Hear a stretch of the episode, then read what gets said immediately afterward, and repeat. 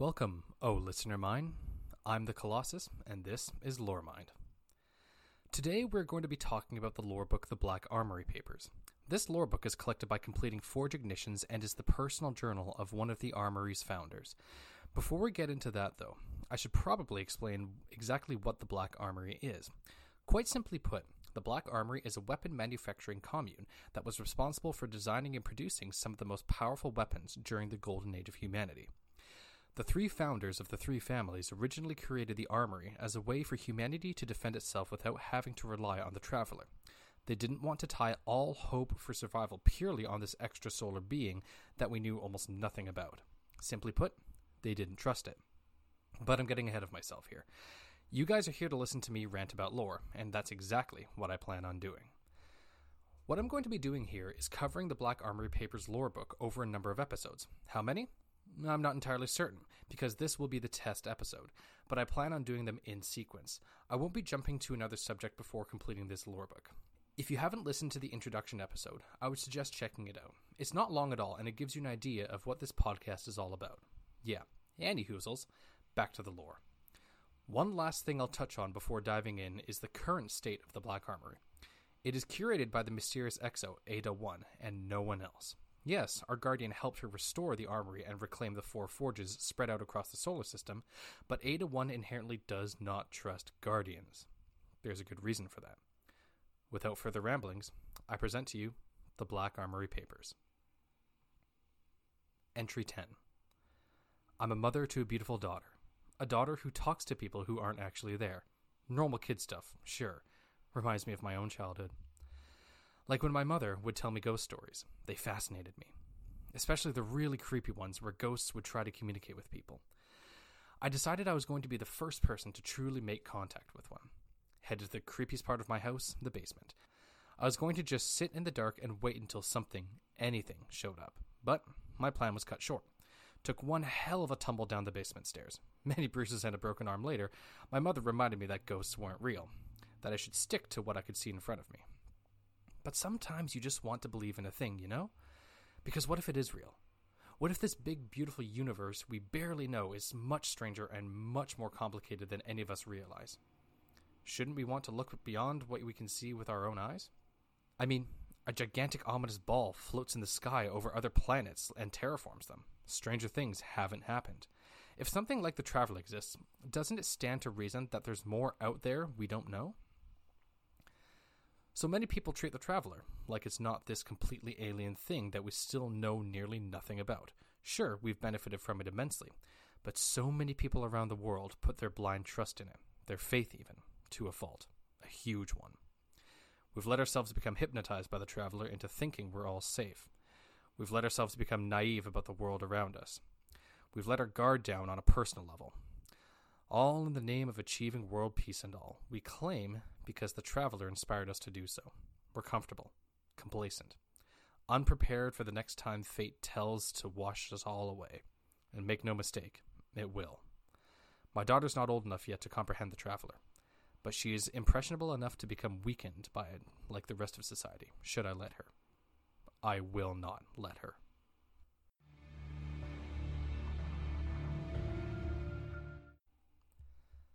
Entry 25 we are not alone with the traveler. Something else has been detected out there, an anomaly of sorts. I'm lucky to have friends in informative places who tell me these things. They don't know what it is, but there is something. Could be another traveler, could just be a wonky radio wave, or it could be something really bad. On the off chance it is something to be concerned about, shouldn't we be prepared to deal with it head on before it arrives? But how are we supposed to do that when the means to defend ourselves are not in the people's hands anymore? Don't get me wrong, it's not like I don't understand those decisions. They make sense, but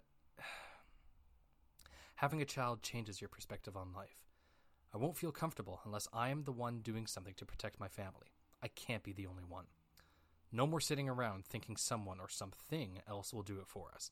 I will handle it. And I won't do it alone. I know just the right people who would appreciate the opportunity to be part of something like this. Something that the powers that be would never sanction. But like I've said in the past, we don't know what else is out there in the universe, what we or our children or our children's children might have to face one day. We will be prepared.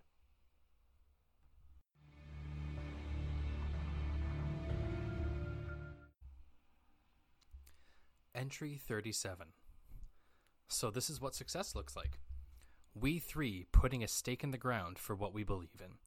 Some may disagree with what we're doing. I don't care. We have to champion all that we hold dear who we are, our values, our cultures, all that we believe in as human beings. This is why we founded the Black Armory. Our works, they're beautiful, all of them. Finely crafted, made from the strongest of materials, durable, accurate. It took me some time to create our first few designs, but I wanted to get them right. Make them distinct to reflect who we are mothers, fathers, sons, daughters, friends, lovers. If the day comes that we need to wield these weapons against, I don't even know what, they'll be there to remind us what we are fighting for, what we are defending, where we come from. I am so lucky to have found Helga and Yuki, my co founders, who share these feelings so deeply. The Black Armory owes its continued success to them. I am in awe. Helga's formerly from Clovis Bray. She handles the business side of things. Yuki's our resident engineer, handles the science and mechanics of it all. Every day I get to admire these women and everything they do right. They put so much of themselves into our work, their soul, their heritage, and they do it all for the cause. We've become one big family. I couldn't be happier.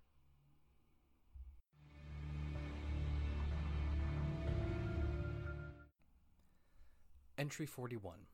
Our forge is up and running, the first of its kind. This is momentous for us, for the Black Armory. I should be thrilled. Should being the key word here. But I didn't ask to build a mobile weapon factory.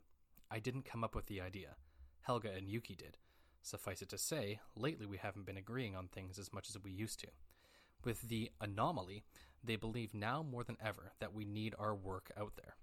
Easily accessible in the moment, they said in much greater number, they said. We're growing fast, too fast, which means mass production, which in turn means less control over our work, how it's distributed, who it's distributed to, etc. It means more weapons to defend ourselves, yes, but not in every single person's hands. That was not my vision. Power without control leads to chaos. It's a give and take. And nothing says less control quite like placing portable weapon printers all around the world. Hell, they're even discussing putting them on other planets. I guess I always thought this operation would stay more intimate, more hmm, focused. I know that Helga and Yuki are just looking out for the armory's best interests. Helga's always reminding us, obnoxiously, I might add, that until the little green aliens invade, this is as much a business as a cause. So I signed off on it. Helga can keep on being the semi cruel one around here. I'll just work harder to preserve our heart.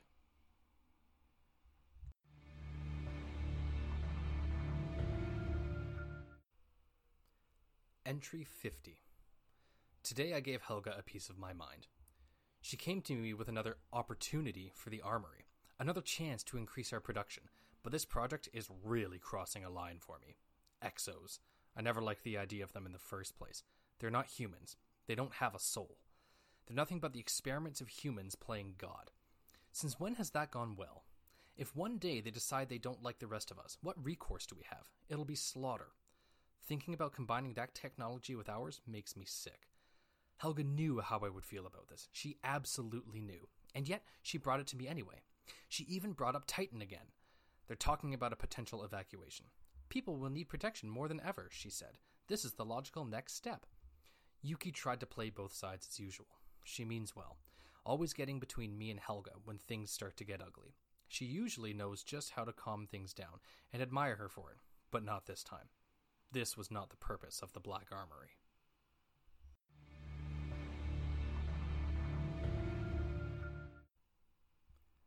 Entry 67. The Traveler is on the move, and they say it's coming here, to Earth. I didn't take the news of Titan's evacuation seriously enough. I should have. I should have listened to Helga and Yuki.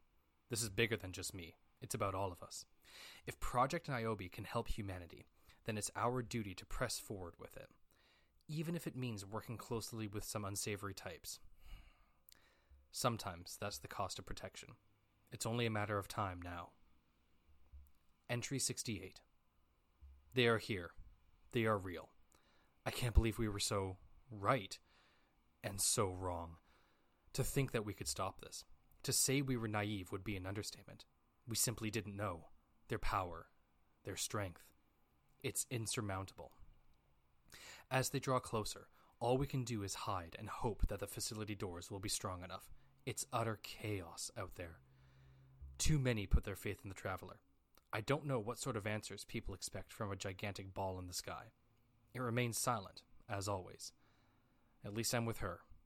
Being with family is what matters in the end. There is no more hope, only the screams of humanity.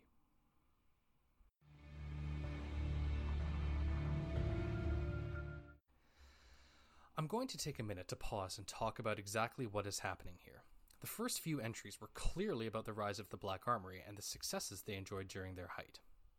Even though we saw that some differences started to show later on down the line, they were still a family.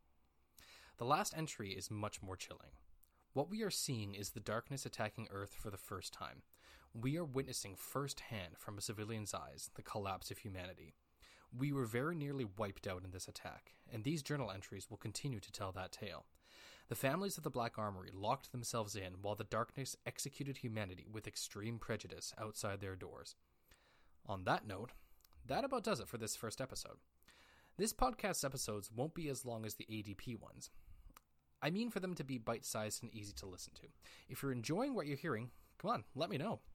The Twitter and Xbox accounts will be linked in the description if you wish to contact me at all. Once again, I have to throw a huge thank you to my boy Newt for editing this for me. There were quite a few stumbles along the way in recording. Speaking of, I know the audio spikes a few times, and I apologize for that. I'm working on getting a pop guard for my microphone so that the listening experience will be as smooth as possible for you guys. Thank you so much for tuning in, oh listener mine, and I hope you have a wonderful day.